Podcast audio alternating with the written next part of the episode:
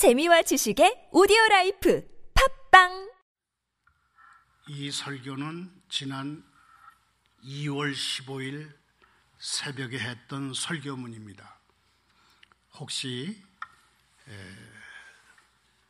설교를 맡은 사람이 무슨 일이 있을까에 대비해서 제가 가지고 다니는 그 설교 기록입니다. 오늘의 성경 본문 일절, 이절을 다시 읽겠습니다. 내 아들아, 내 지혜에 주의하며 내 명철에 내 귀를 기울여서 근신을 지키며 네 입술로 지식을 지키도록 하라. 일절에 나오는 주요한 세 단어가 있습니다. 아들, 지혜, 명철입니다. 이 잠언의 핵심적인 단어라고 할 수 있습니다. 아들, 지혜, 명철. 이 단어들이 각각 어떤 의미를 지니고 있길래 잠언에서 이 단어들이 핵심적인 키워드라고 하는지 살펴보겠습니다. 먼저 아들입니다. 잠언은 아버지가 아들에게 주는 교훈입니다. 일 장 일, 잠언 일장 일절의 아들은 다윗 왕의 아들 솔로몬 왕입니다. 일장 일절을 제가 읽겠습니다. 다윗의 아들 이스라엘 왕 솔로몬의 잠언이라. 하나님의 백성인 이스라엘의 큰 부흥이 일어날 때에는 언제나 엄청나게 많은 하나님의 말씀이 쏟아졌습니다. 이스라엘 백성은 제일 먼저 모세 시대에 엄청나게 풍성한 하나님의 말씀을 받았습니다. 이스라엘 백성은 모세의 이끌림을 받아서 풀 한 폭이 변변히 자라지 못하는 땅 광야 생활에 들어갔습니다. 이스라엘 백성의 광야 생활은 그냥 황무지를 헤매는 것 같은 저주의 여정이 아니었습니다. 모세의 이끌림을 따라서 시작한 광야의 여정은 어마어마하게 하나님의 말씀이 그저 폭탄처럼 쏟아지는 그런 복된 여정의 시작이었습니다. 이스라엘 백성들은 젖과 꿀이 흐르는 가나안에서보다 오히려 광야에서 더 풍성한 하나님의 말씀을 받을 수 있었습니다. 그리고 이스라엘 백성은 그 말씀 그대로 가나안 땅을 정복했습니다. 그리고 나서 이스라엘 백성은 다윗 때에, 다윗 왕 때에 다시 엄청난 말씀의 부흥을 보게 됩니다. 다윗은 사울 왕에게 쫓기는 신세였기 때문에 죽어라 하고 하나님의 말씀을 붙들 수밖에 없었습니다. 아무것도 의지할 것이 없었습니다. 그래서 하나님의 말씀을 붙들었는데 그때부터 이스라엘 안에 하나님의 말씀의 부흥이 일었다는 것입니다. 그리고 왕이 되고 난 다윗은 왕의 권위로 더욱더 하나님의 말씀을 하나님의 말씀에 따라서 부흥을 일으켰습니다. 다윗은 자기가 왜 왕이 됐는지를 알고 있었던 것입니다. 요즘 말로 하면 다윗은 사명을 깨달았던 것입니다. 다윗은 자기가 도망 다닐 때에 붙들었던 하나님의 그 말씀을 가지고 온 이스라엘의 대부흥, 그레이트 르네상스, 이스라엘의 대부흥을 일으키라는 것이 하나님의 뜻임을 알았던 것입니다. 우리가 하나님의 자녀로서 복을 받을 때 취할 수 있는 두 가지 태도가 있다고 했습니다. 어떤 사람은 하나님이 나에게 복을 내려줬으니 이제 그 복을 누리자, 즐기자 그렇게 생각합니다. 맞는 말입니다. 그러나 똑같이 하나님의 복을 받은 다른 어떤 사람은 내가 가난할 때, 고생할 때 붙들었던 말씀을 이제 더욱 부흥시켜야 되겠다 그렇게 생각합니다. 이 나중 사람이 더 믿음이 좋은 사람이라고 우리는 생각해야 합니다. 가난할 때, 고생할 때, 참으로 답답할 때 붙들었던 하나님의 말씀을 이제 내가 더 부흥시키겠다 그렇게 해서 말씀을 더 공부하고 말씀을 전하는 데 열성을 내는 그런 사람이 사명을 잘 깨닫고 사명대로 사는 사람이 되는 것입니다. 이제 복 받았으니 즐기자 하는 사람과 하나님의 말씀을 더 부흥시키라고 복 주셨다고 생각하는 사람 가운데 나중 사람이 하나님의 뜻을 바르게 파악한 사람이다. 우리는 그렇게 볼 수밖에 없습니다. 하나님이 이스라엘 백성을 가나안 땅에 심으신 것은 광야에서 배운 말씀을 가나안에서 더욱 부흥시키라는 그런 뜻이었습니다. 다윗을 왕으로 삼으신 것도 그가 도망자로 있을 때에 체험한 하나님의 말씀으로 그가 통치하는 이스라엘에 더 큰 부흥을 일으키라, 그런 하나님의 뜻이었다고 우리는 봐야 합니다. 다윗 때에 일어났던 그 부흥은 아들 솔로몬 때에 이미 잠언으로 엮을 수 있을 만큼 풍성한 말씀의 부흥이었습니다. 그러므로 다윗의 아들 솔로몬의 잠언은 솔로몬 혼자 만들어낸 것이 아닙니다. 다윗 때부터 일어난 말씀의 대부흥의 요약판이 솔로몬의 잠언, 즉 잠언이다, 이렇게 볼 수 있는 것입니다. 일 장 팔 절에도 아들이 나옵니다. 이 아들은 하나님의 말씀에 의지해서 부모를 둔 아들입니다. 일 장 팔 절을 제가 읽습니다. 내 아들아, 내 아비의 훈계를 들으며 내 어미의 법을 떠나지 말라. 하나님은 모세에게 십계명을 주시면서 내 부모를 공경하라는 명령을 제오 계명으로 주셨습니다. 이 제오 계명을 하나님이 이스라엘 백성에게 주신 이유는 가나안 땅에서 복을 받게 하시기 위해서였습니다.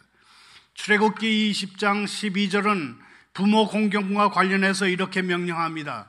내 부모를 공경하라. 그리하면 너의 하나님 나 여호와가 내게 준 땅에서 내 생명이 길리라. 재산이 불어나는 것, 건강하게 오래 사는 것, 출세하는 것들도 하나님이 내리시는 복일 수 있다는 말씀입니다. 그러나 하나님의 백성에게 가장 놀라운 최고의 복은 이 세상에 어디에도 없는 하나님의 말씀이 흘러넘치는 것입니다. 세상 사람들은 하나님의 말씀을 듣고 싶어도 전해주는 이가 없어서 듣지 못합니다. 그런데 이스라엘에는 온 천지에 하나님의 말씀이 있습니다. 특별히 이스라엘 백성이 복된 것은 부모님 자신들이 하나님의 말씀인 것 때문입니다. 한번 따라 하시겠습니다. 이스라엘 백성이 복된 것은, 이스라엘 백성이 복된 것은 부모님 자신들이나 하나님의 말씀 때문이다. 이스라엘 백성이 복된 것은 부모님 자신들이 하나님의 말씀인 때문이다. 부모가 하나님의 말씀이다. 이렇게 일단 명제를 정해봅니다. 부모가 하나님의 말씀입니다. 이 의미는 부모가 스스로 체험한 말씀을 가지고 있고 그 말씀대로 사는 분들이라는 뜻입니다. 우리가 부모로서 하나님의 말씀을 가지고 있고 가지고 있는 말씀대로 산다면 자녀들로 봐서는 부모가 바로 하나님의 말씀인 것입니다. 어릴 때 누가 하나님의 말씀을 자녀에게 가르칩니까? 그것은 부모밖에 할 수 없습니다. 하나님의 말씀을 가지고 있고 하나님의 말씀대로 산다는 것은 그 자체로 그래서 지혜이고 명철인 것입니다. 그러나 부모에게 말씀이 흘러넘쳐도 자녀들 본인들이 듣기 싫어하고 귀를 막고 세상 길로 간다면 부모가 하나님의 말씀인 것이 아무 소용이 없게 됩니다. 하나님의 백성이 복받는 비결은 하나님의 말씀에서 떠나지 않는 것입니다. 그렇게 하기만 하면 이스라엘 백성에게 복 주시겠다 하는 것이 하나님의 약속이 됩니다. 일 장 십 절에도 아들이 나옵니다. 이 아들은 아직 인격적으로 가치관이 제대로 형성되지 않은 어린 아이입니다. 십 절을 제가 읽겠습니다. 내 아들아, 악한 자가 너를 꿰일지라도 따르지 말라. 인격적으로 아직 가치관이 형성되지 않은 사람들은 어린 아이들뿐만이 아닙니다. 여기에 아들은 우리와 모든 믿는 사람들을 다 포함한 아들입니다. 딸들도 됩니다. 특히 예수 믿지, 믿은 지 얼마 되지 않는 사람들은 여기서 다 말하는 아들들인, 아이들인 것입니다. 여기서 십 절에서 말하는 악한 자는 몰래 숨어 있다가 갑자기 나타나서 때리고 물건을 빼앗는 폭력배 같은 악한이 아닙니다.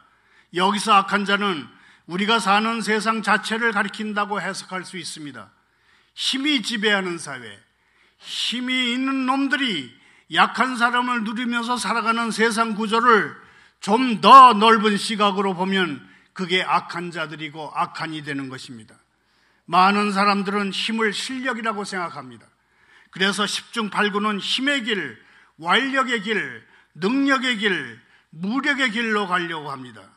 우리가 힘이 통하는 길, 능력만이 통하는 길, 무력이 통하는 길을 가려고 하는 것은 다른 사람들이 우리를 유혹해서가 아니라 사회 현실이 그렇기 때문이고, 거기에 더해서 우리에게 힘의 길을 가고 싶어하는 원래 본성이 있기 때문입니다. 이 세상에서 힘있고 똑똑하다는 자들이 좋은 것의 대부분을 차지합니다. 예를 들어서 정부의 좋은 자리도 고시 출신들이나 명문대 출신들이나 특히 특정 지역 출신들이 차지하고, 돈 많이 버는 자리도 그렇습니다. 그리고 그런 사람들이 다 차지하지, 차지하지 못한 것을 그 가지고 나머지 사람들이 다툼을 하게 됩니다. 소위 경쟁이라고 하는 것이 거기서 벌어집니다. 이것이 이 어두운 세상의 현실입니다. 이런 세상에서는 마음씨가 좋다든지 인격이 훌륭하다는 것은 인정받을 수가 없습니다. 이 세상은 마음씨가 좀 나쁘고 인격이 좀 형편없더라도 힘만 있으면 좋은 것을 차지하는 그런 구조로 되어 있습니다. 그런데 성경은 그것은 악인의 길이다, 이렇게 말씀합니다. 어떤 유혹이 있어도 그 길은, 이 악의 길은 가지 말라. 성경은 우리에게 신신당부합니다. 다음은 잠언의 두 번째 열쇠 말인 지혜에 대해서 생각해 보겠습니다. 잠언에서 말하는 지혜는 대체로 하나님의 지혜입니다. 하나님에 대한 지식도 됩니다. 잠언 이 장 이 절을 제가 읽겠습니다.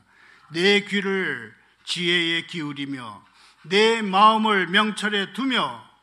자음면에서 말하는 지혜는 철학적인 지혜가 아니라 공학적인 지혜, 즉 물건을 만드는 요령과 같은 지혜입니다. 자문에서 말하는 지혜는 기술이라는 말로 바꿀 수 있는 지혜입니다. 어떤 사람이 좋은 물건을 만들어낸 것은 하루 이틀 만에 되는 것이 아닙니다. 오늘 아침 신문 일면 머릿기사를 언뜻 보니까 문과대학, 물리, 물리과, 문과, 문과대학? 그러니까 문과계통의 대학 정원을 줄여서 문과계통은 줄이고 공대, 공대생을, 공과대학을 정원을 만 명을 늘리겠다, 그렇게 되어 있는 것. 제목만 살짝 봤습니다만은 참 지혜로운 정책이 이제부터 펼쳐진다, 그런 생각을 잠, 잠시 해봤습니다. 잠언에서 말하는 지혜는 기술이라고 하는 말로 바꿀 수 있는 지혜입니다. 어떤 사람이 좋은 물건을 만들어내는 것은 하루 이틀에 되는 게 아닙니다. 어떤 사람이 한 가지 일에 전적으로 헌신해서 수십 년에 걸쳐서 노력한 결과 터득하는 것이 기술이고, 그것이 감히 다른 사람들이 모방할 수 없는 지혜인 것입니다.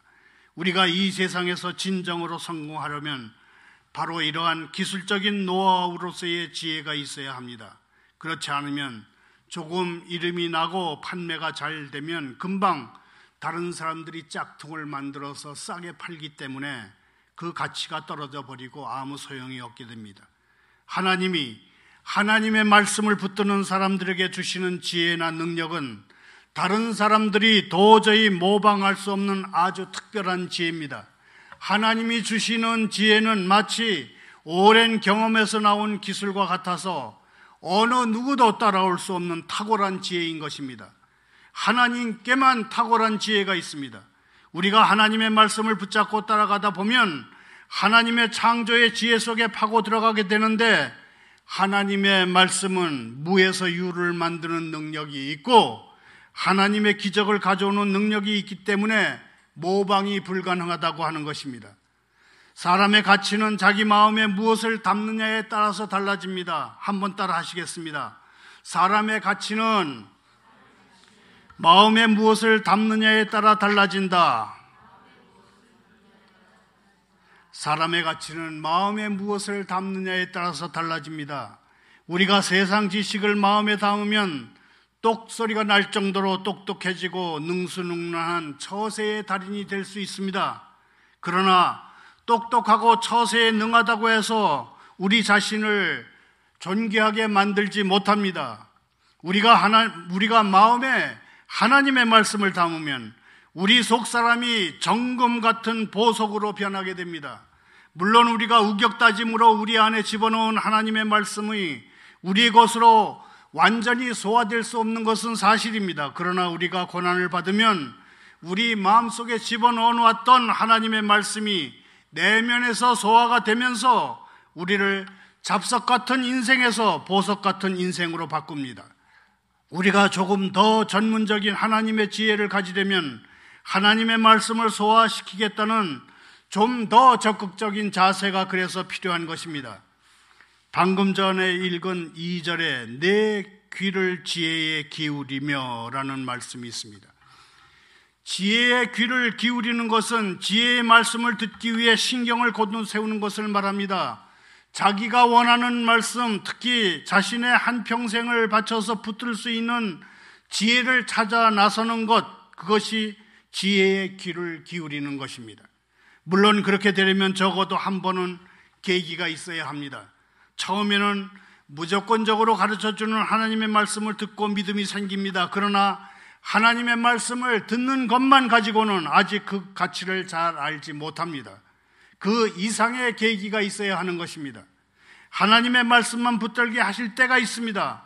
그럴 때는 이 세상에 붙들 것은 아무것도 없고 오직 하나님의 말씀만이 내가 붙들 수 있는 유일한 것이기 때문에 하나님의 말씀이 나에게는 생명과 같은 것이 되어버리는 것입니다. 그럴 때 우리는 진정으로 하나님의 말씀에 귀를 기울이게 됩니다.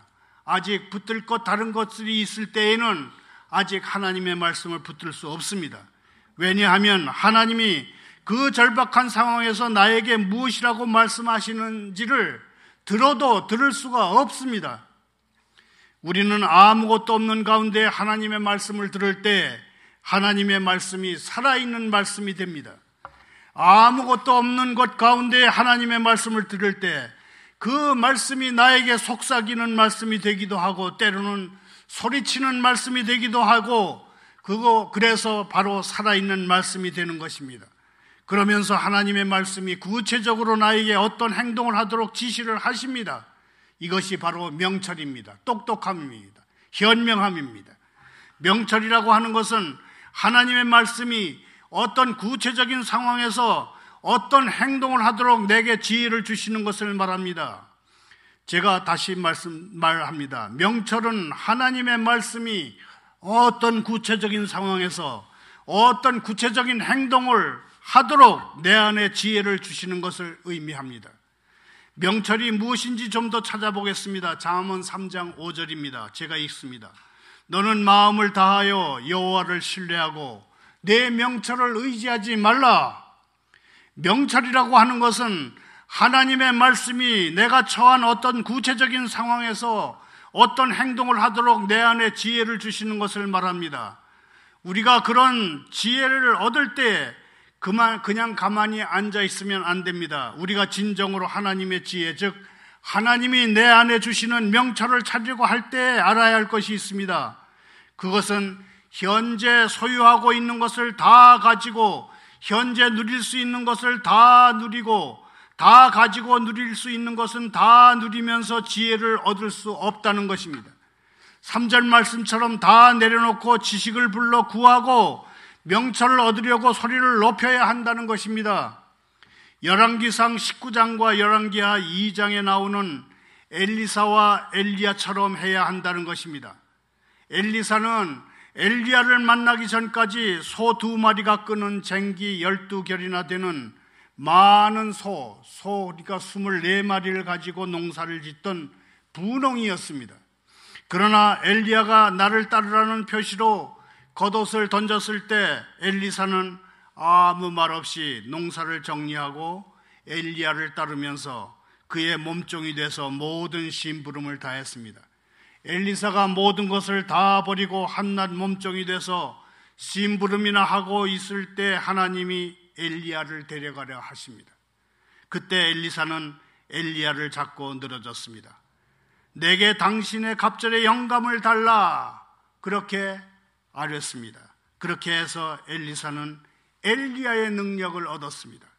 엘리사가 엘리야의 몸에서 떨어진 겉옷을 가지고 물을 치니까 강물이 좌우로 갈라졌고 엘리사는 그 강을 건널 수 있었습니다. 우리는 엘리야 같은 하나님의 백성의 믿음에도 고급의 지혜가 있다는 것을 알아야 합니다. 우리가 그 고급 지혜를 얻기 위해서는 당연히 가지고 있는 것을 버려야 하고 그 지혜를 찾아서 고급 지혜를 가진 사람의 제자가 되어야 한다고 하는 말씀입니다. 아버지는 아들에게 말씀합니다. 너는 마음을 다하여 여호와를 신뢰하고 내 명철을 의지하지 말라. 그러면 과연 어떻게 하는 것이 우리가 여호와를 의뢰하는 것일까요? 우리는 이미 하나님이 계신 것을 믿고 인정하는 사람들인데 말입니다. 우리가 하나님을 의뢰하는 데 있어서 가장 큰 걸림돌은 하나님은 눈에 보이시지 않는다는 사실입니다. 하나님은 눈에 보이시지 않는다는 것이 우리에게는 가장 크고 어려운 문제인 것입니다. 여호수아가 요단강을 건너가서 길갈에 진을 쳤을 때의 일을 한번 생각해 보십시다. 여호수아는 거기서 유월절을 지켰습니다. 그리고 매일같이 여리고성을 바라봤습니다. 어느 날 여리고성을 바라보는데 칼을 들고 서 있는 장수가 나타났습니다. 여호수아는 한 번도 본 적이 없는 장수 같았습니다.